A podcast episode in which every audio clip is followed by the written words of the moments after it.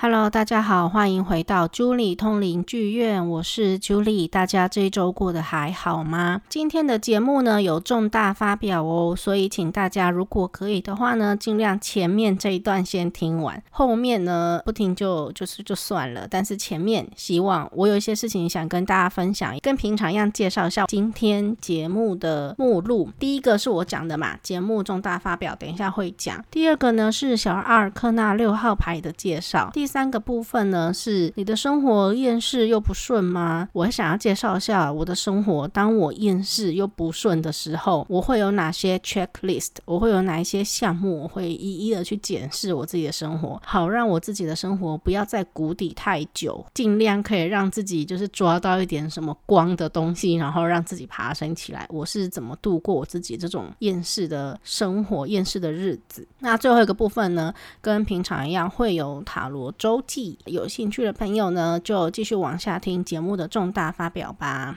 这个节目的重大发表分几个部分哦。首先我要讲的是呢，将来我会把节目拆成两个部分来上传。第一个部分呢是塔罗牌的介绍，跟我自己所分享的、所准备的这个小故事。第二个部分呢是塔罗牌周记的部分，因为我希望自己可以录一些节目的存档。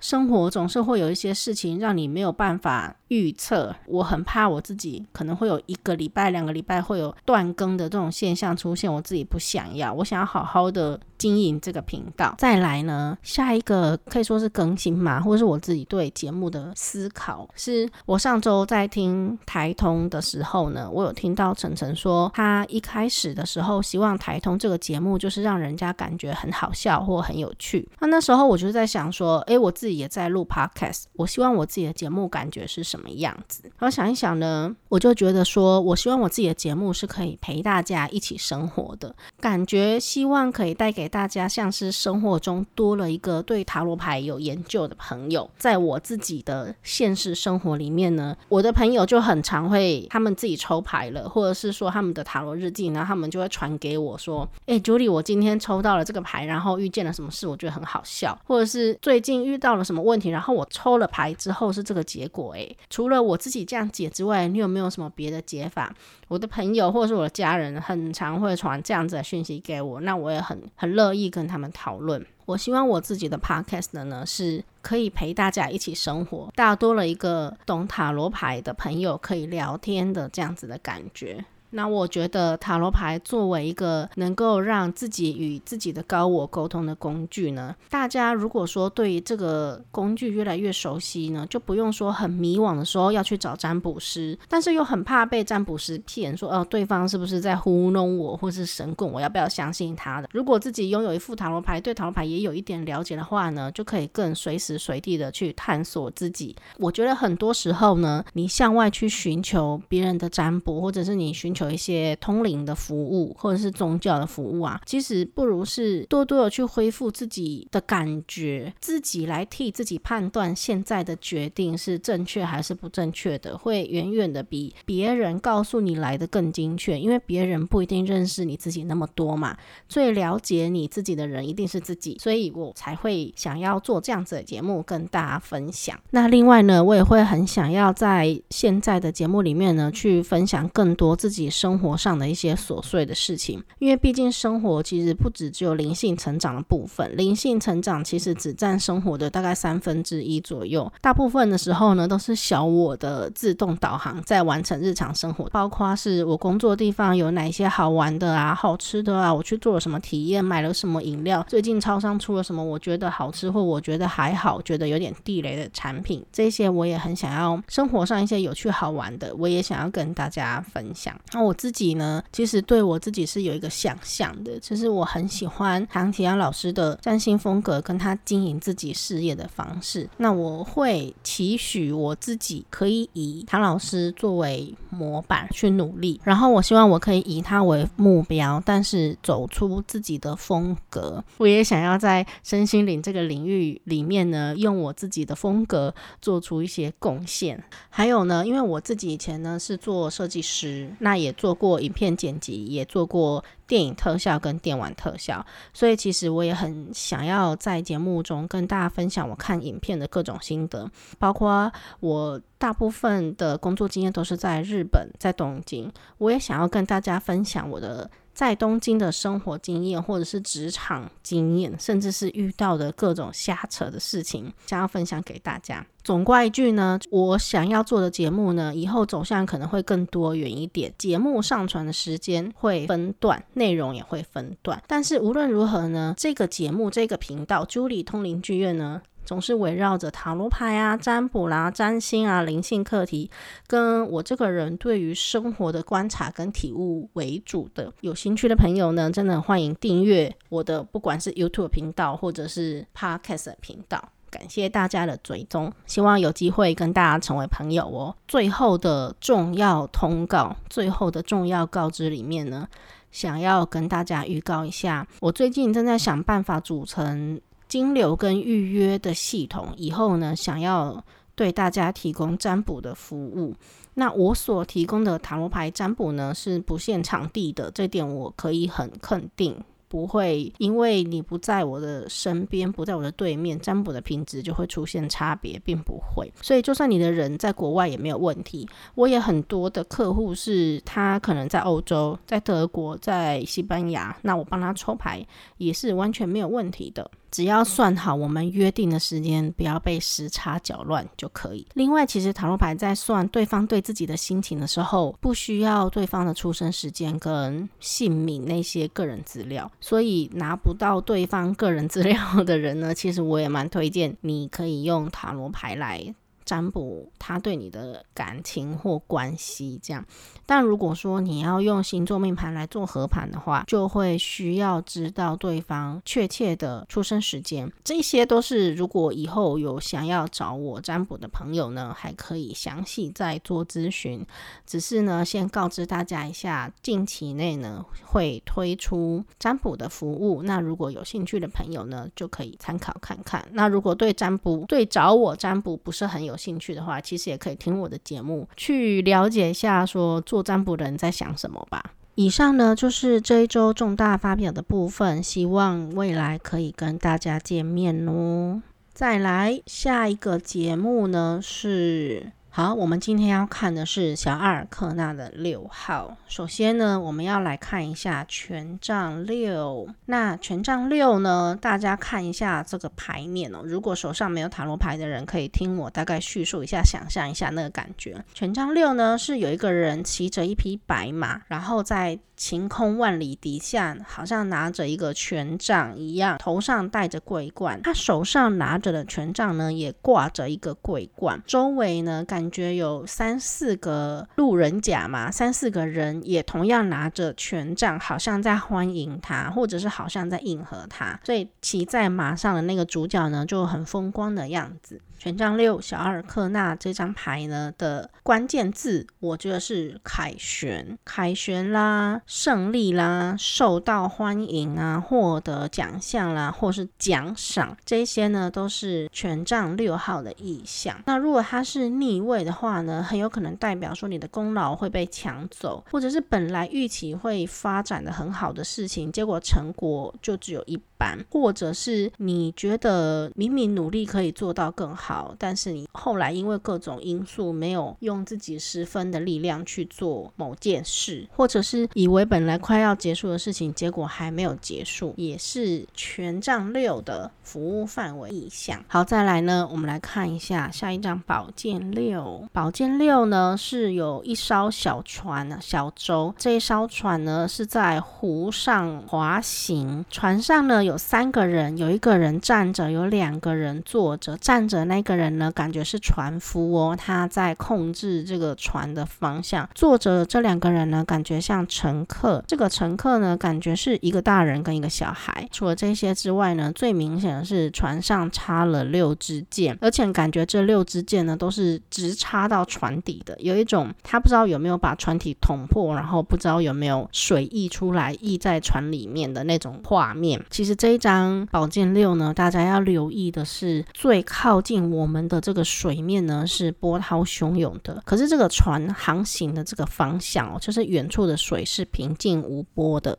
抽到这一张牌有什么意思呢？大家可以看哦，这个比较靠近我们的水是比较波澜、比较不平静的。通常抽到这一张牌呢，我们的感觉会解释成说，其实最困难的、最波折、最颠簸的那一部分呢，已经过去了。未来呢是平静的，我们正在航向平静的未来。虽然未来是不太确定的，但是会比现在还要好。我们所搭的，就是在这个画面上所搭的那一艘船呢，它被好像六支箭插他在船底嘛，所以可以感觉到这个当事人呢，为了度过这个波澜的生活，其实已经千疮百孔了。就算是一个船底感觉都已经破了的船呢，他还是乘着它，还是还是控制着它，然后要航向未来。所以意象呢是波折，关键字呢是波折，但是这个波折呢已经过去了。逆位的话呢，代表这事情呢可能放不下。可以想象说，哈，逆位的感觉呢，像是这个船呢，它本本来是往平静无波的方向去航行嘛，但他逆位的话呢，感觉像他没有。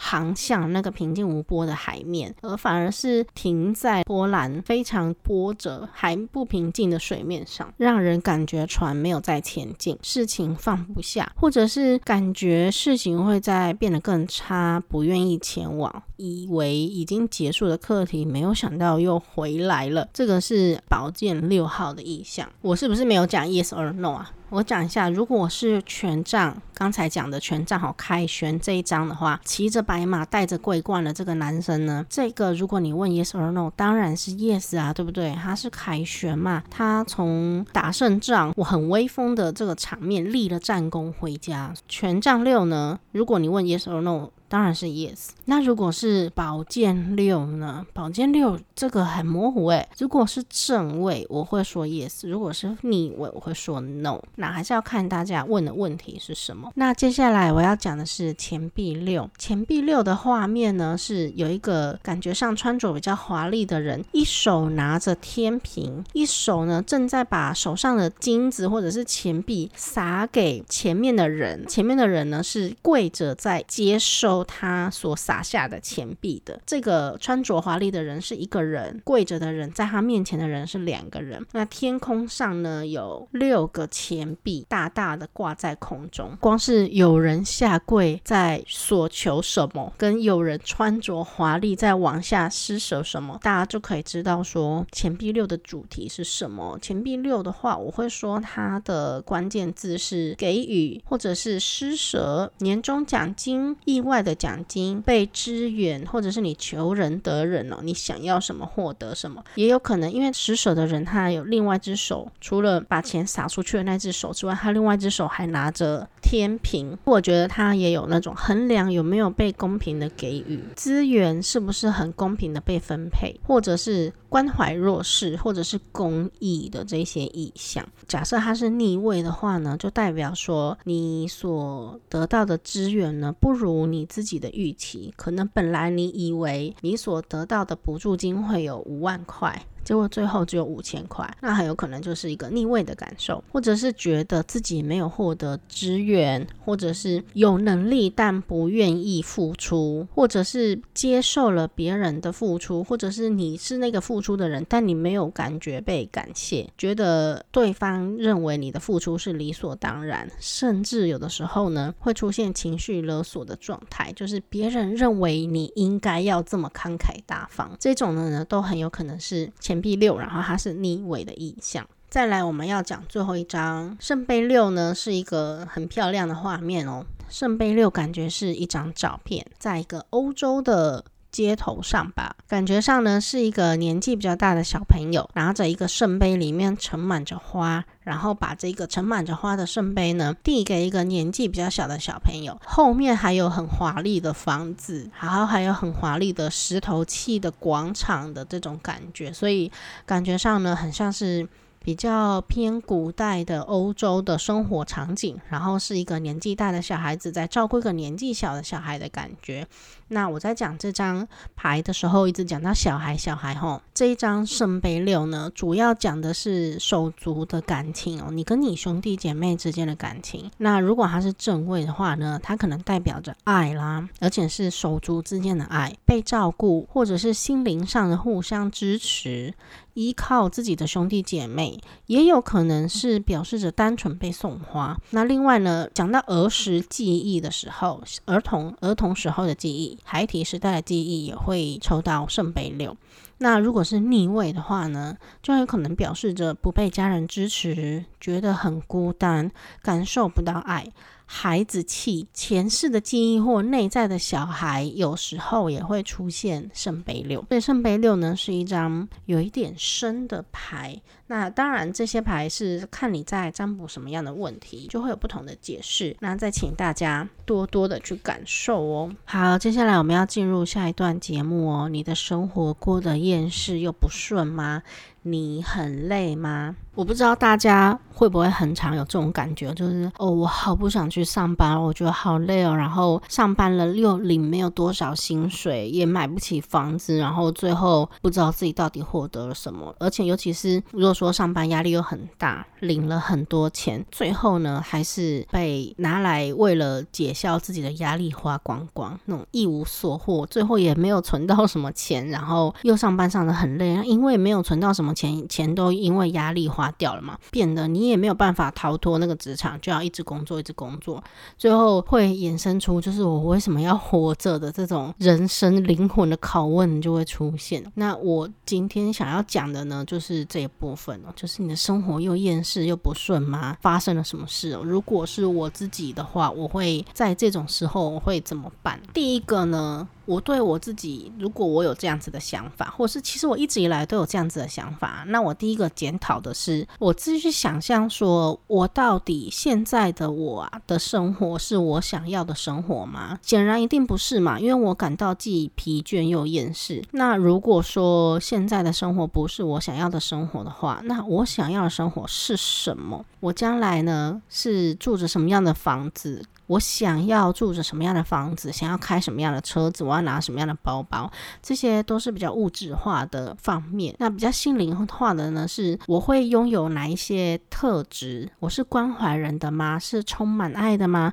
是愿意付出的吗？是快乐的吗？我做着什么样的工作？我借着什么样的工作来实现我自己？如果就是花一些时间把这些条列下来啊，就会发现自己的生活跟这个理想中的自己真的是天跟地差很多，太不相同了。那我觉得很多时候啊，觉得生活很厌世，有很大的一部分呢，是因为我们做着不喜欢的工作。但工作呢，只要你成年以后，工作就占你人生中的非常的大的一部分，它甚至占着你的一天中的三分之一，有的人甚至是一天中的二分之一。所以，如果你做着你自己不喜欢的工作呢，代表你一天中花。花三分之一的时间，或甚至二分之一的时间在做你自己不喜欢的事情。如果是这样子的话，那厌世真的很正常。我觉得呢，工作没有百分之百适合自己跟百分之百完美的。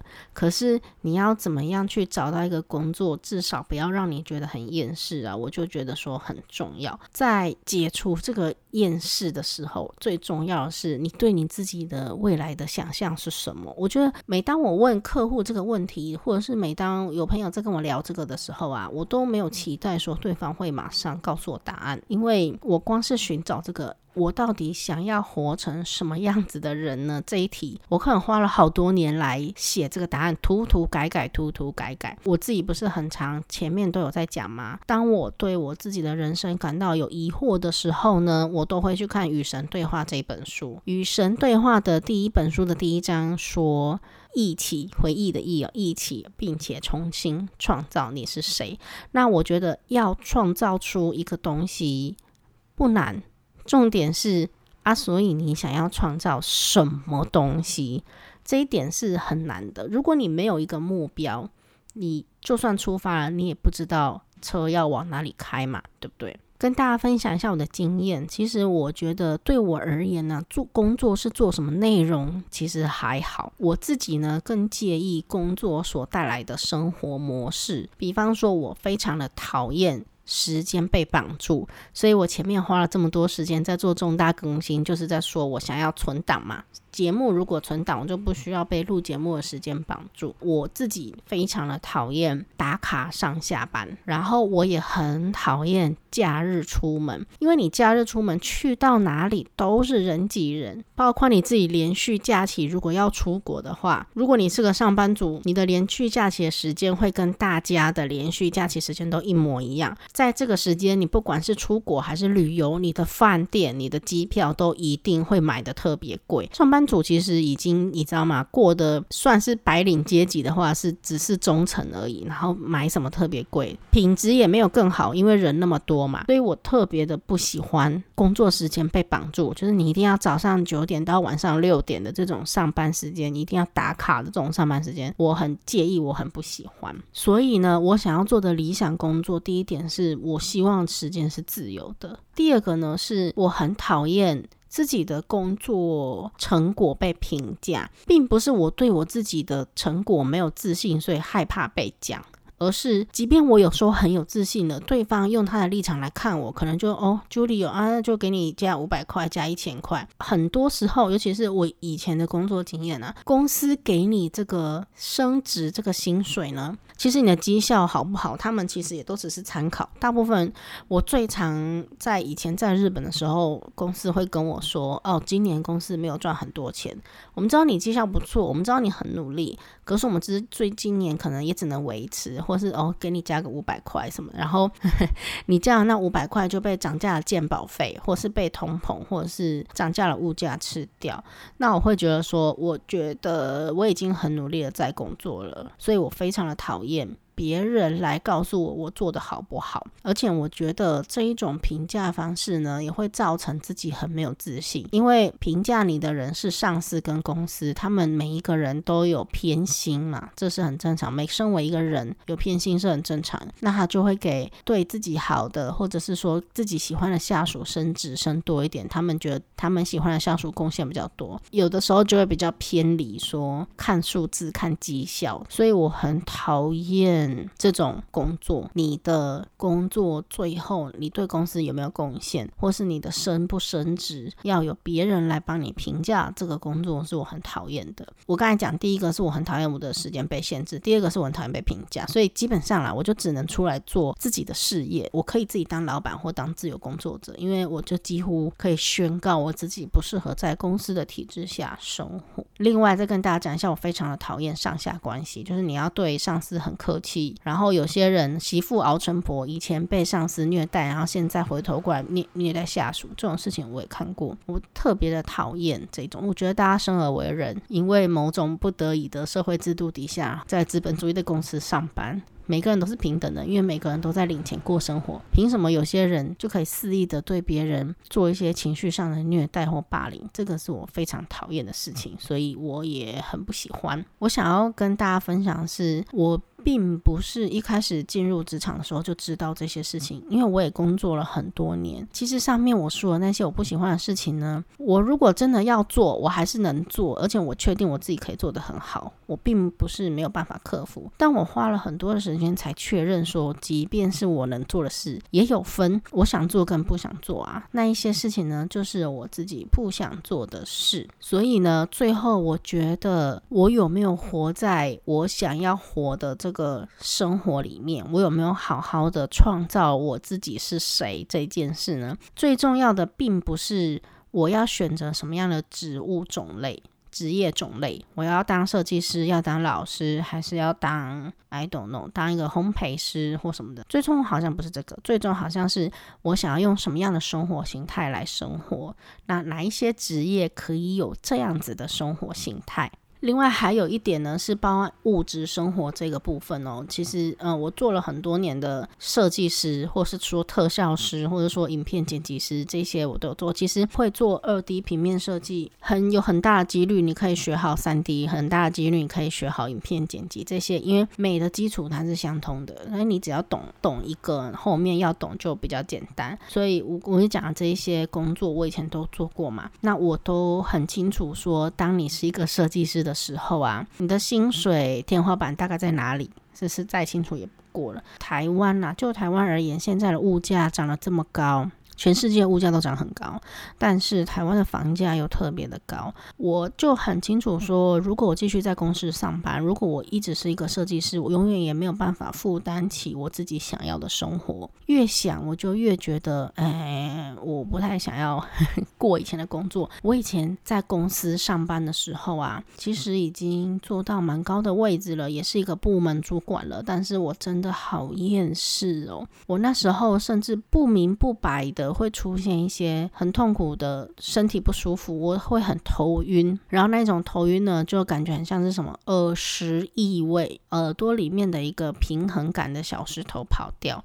然后你就会觉得整个世界都在天旋地转，然后很想很想吐，就是会一直出现这种身体上的不适。然后最后呢，就觉得我自己压力实在太大，因为是到了这种不得已的阶段，我有才一直去思考说，我如果一直觉得现在的压，现在的生活不是我要的，我压力很大。那我到底要的是什么？不停不停的去问自己这个问题，去找出自己的答案。那我刚才讲与神对话的第一本第一章嘛，说要重新创造你是谁。其实我觉得，嗯，最重要的是不要借由占卜或者是各种通灵的宗教的服务，让别人来告诉你你应该是谁。因为我以前也会有这样子的感受，我想要。借有一些灵性的服务，直接告诉我我的天赋是什么啊，我去做，这样子就好像没事了。神有说，应该是你来告诉神你想成为谁。而不是神来告诉你你应该是谁，然后神说我们必须要先是我们不是的那个人，我们才会了解什么是我们是的样子。我觉得这段话有点深奥，但我觉得很有道理。你必须要先不是，你才能看出哦，原来是是这样。你必须要先活的不是自己，然后你遭遇了那个痛苦，你才会发现说，那所以是活的真正的自己，真正愉快的自己是什么样子。所以从我渐渐的被与神对话这本书影响之后，我就几乎没有在占卜，或者是说在这种宗教服务上去问说啊，所以我的天赋是什么，或者是所以我我适合做什么？我觉得这些事情呢，应该要自己找答案，而且呢，答案其实就是从你喜欢这件事情或不喜欢这件事情，慢慢的靠自己去做分辨，然后就可以找到答案。但我觉得找找到答案不是。啊！突然间有一个啪的一个开关被打开，然后你的生活就一帆风顺。你一定是经过很多的挣扎，经过很多的实验，经过很多的投入，然后你渐渐的找到一个自己也可以接受，然后这个世界、这个社会形态也可以接受的答案。那我觉得这样子的话就可以算是成功了吧？这样的话就可以算是摆脱了自己不喜欢的生活。再来呢是呃，我在拔下里面其实有看到，如果说你要活成自己想要的样子，最快的方法呢，就是你去镜射那个生活，这样想象你在照镜子，镜子里面的人活着的样子是你真正想要的样子，住在漂亮的房子里，开着不错的车，背着很好的包包，然后是一个充满爱、充满快乐的人。你想要变得跟他一样，最快的方法就是你去模仿他，你去模仿那个已经很成功的你的样子。久了之后呢，那些东西。就会被你真正显化出来。那其实也因为我自己也因为是这样，所以我辞掉了我觉得很痛苦的工作，然后开始像 Podcast 这样的自由工作。我自己是想要经营这种身心灵频道的嘛，那我总不能告诉别人说你要去找自己呀，你要做你自己呀，你要去找答案。结果呢，我自己是在职场里面做我自己不想做的工作，这样不行吗。我觉得要有说服力啦，你自己要是一个这样子的人，你再去告诉别人说成为这样子的人是快乐的，会更有说服力一点。所以，如果你的生活很厌世呢，建议你第一个可以想想看，是不是你的生活形态并不是你自己喜欢的样子？你有真正活出你自己吗？第二个问题，你是不是忘记检视自己的吸引力法则有没有走偏了？如果说很常保有负面的信念，对自己一直在批判，或是生活在恐惧里面，就会消耗自己很多的能量，自然就会让生活变得很厌世又很累。批判的话呢，就是老是觉得自己做的不够好哦，我这个报告是不是做的不够好？我是不是考上了不够好的学校？我是不是拖累了同事？甚至你在照镜子的时候，觉得我是不是肚子很大一圈肉？是不是大腿太粗？是不是手臂太粗？当你照镜子的时候，你会第一个先批判自己吗？我以前真的会。那我后来呢，就做一个练习，是我找到我自己一个引以为傲的特点。比方说我的眼睛很漂亮，或者是我的头发是一直都是很漂亮的。每当照镜子的时候，比起我先讲说啊，我的手臂好粗，我的大腿好粗之类的，我就会直接先跟自己讲说，哦，我的眼睛好漂亮哦。因为我们真的会成为我们所想的那个样子。所以我并不想要在否定自己跟批判自己的这一方面再加强那个部分的能量，所以我就不停的在做这个练习。每当我看镜子的时候，我就会，好，这个人的气质真好，这个人活得真自我，这个人的眼睛好漂亮。最少最少，我一定会告诉我自己说，这个人的眼睛好漂亮，我会这样子称赞我自己，为的就是不要被自己的负面信念带着走。那另外呢，是恐惧，你是不是活在恐惧里？我觉得活在恐惧里呢，也。会让自己的生活变得很疲倦，而且我不知道在哪一本书里面看过，我觉得很有道理。他说，你把百分之九十九的力气呢，都花在恐惧上，以至于当这件事情真正发生的时候呢，你没有力气去应付这些事情。更何况这些事情很有可能只有百分之一发生的几率。想想看你自己在恐惧什么事情，你又为什么在恐惧这件事？有没有什么方法可以让自己不要那么焦虑？如果你觉得钱不够的话，有没有什么方法可以开源，或是有没有方法可以节省？尽量想办法让自己活的舒服一点，才不会这么累。另外呢，是可以检视一下自己的朋友圈，或者是自己常常看的社交软体，你是不是太跟太多负面的人在一起？也或者是你会不会去看到一些你明知道会让自己心情很差的新闻，或者是某些网红，然后你硬要去看？比方说，呃，大部分在 IG 或 Facebook 上啊，去炫耀或者去告诉别人自己的生活过得有多精彩，那你在对照起自己，就会觉得说。呃，为什么别人过得那么好，然后我很郁闷？如果你有这样子的想法的话，我是觉得说暂时离开社交软体会好一点。更不要说你的生活周遭真的有一些人是能量吸血鬼，或是他很负面。我之前有一个朋友呢，在我们两个聊天的时候，他会告诉我说：“Julie，我跟你讲哦，我真的很讨厌 A 跟 B 他们两个在一起。我每次看到他们两个的时候，我就觉得很烦躁，就想要把他们两个什么推下楼梯啊什么之类的。他可能讲的稍微夸张一点。”那我就会告诉他说，那你就不要看就好啦，离他们远一点就好啦。离开那些负面能量最快的方法就是转身离去嘛，你不要去看。而且你说你讨厌 A 跟 B，啊这件事情又不关你的事，这从头到尾都跟你没有关系啊。那他就会说，可是我就是看了觉得讨厌或什么的，一次两次我会觉得他只是一个感情上的宣泄，只是一个情绪上的出口。但是因为实在太常聊到类似的东西，所以到最后我就觉得跟这个人聊天真的有点疲倦。每次只要跟这个人聊天过后，我的心情都会变得很差。那我意识到这件事情的时候呢，我就觉得我还是很珍惜这个朋友，因为我也希望他过得好。但是我为了保护我自己，我有需要要跟这样子的能量保持一点距离。我会觉得说。我可能久久联络一次就好，或者是尽量不要去聊到这样子的话题。我不想要让我自己也变得很负面，而我不喜欢这样子的想法。所以，假设你自己觉得自己现在生活又不顺又累啊，我觉得第二个你真的可以检查一下你自己的吸引力法则有没有走偏，有没有老是在抱怨，然后吸引到抱怨的能量，老是在负面的情绪之下，然后吸引到负面的东西来。这一点我觉得有需要好好的做检查。再来呢，第三个是你有多久没有好好休息了？我说的休息不是那种带全家出去玩的那种啊，当然也可以啦。但是这休息是真的休息哦，比方说，你就只是好好的放空，看个剧，好好的躺在床上什么都不做，一直等着太阳西下，或者是说去做一些让你觉得很专心可以忘我的事情，比方说画画啦、刺绣啊、编织啦、看书啦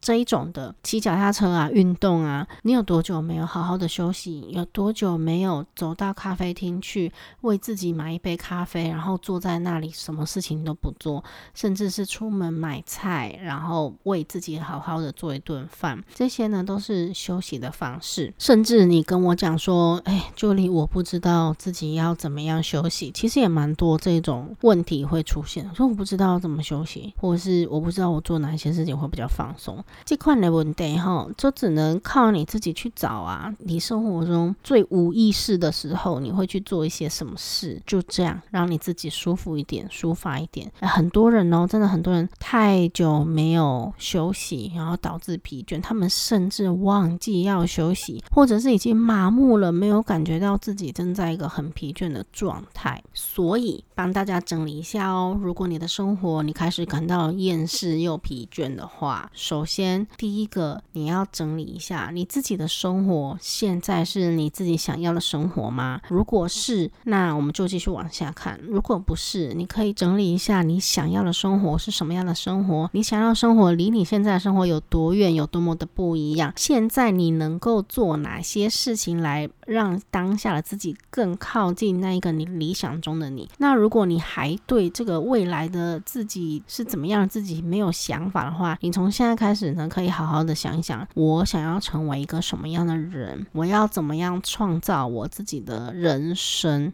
怎么样的生活会让我变得快乐？这些都是很重要，而且必须要去找的，必须要靠着每天的生活经验去寻找的答案。那我跟大家讲一下哦，这些答案通常都不会离你太远，你想要做的事情都不会离你很远。观察自己的生活，通常可以得到答案。好，第二个是检查一下自己的吸引力法则有没有走偏，检查一下自己是不是一直在吸引负面的东西，一直在抱怨，也或者是。是有没有一直在抱怨的朋友，给自己负面，给自己太多负面能量的东西，或者是看太多社群软体，这一些都会造成负面的能量，给自己一些负面的信念，或者是不够认同自己，不停的批判自己。如果有这种现现象的话，也会造成自己容易对生活感到无力感跟疲倦。只要想办法消解它，想办法处理它。那嗯、呃，最后一个是。你太久没有休息了，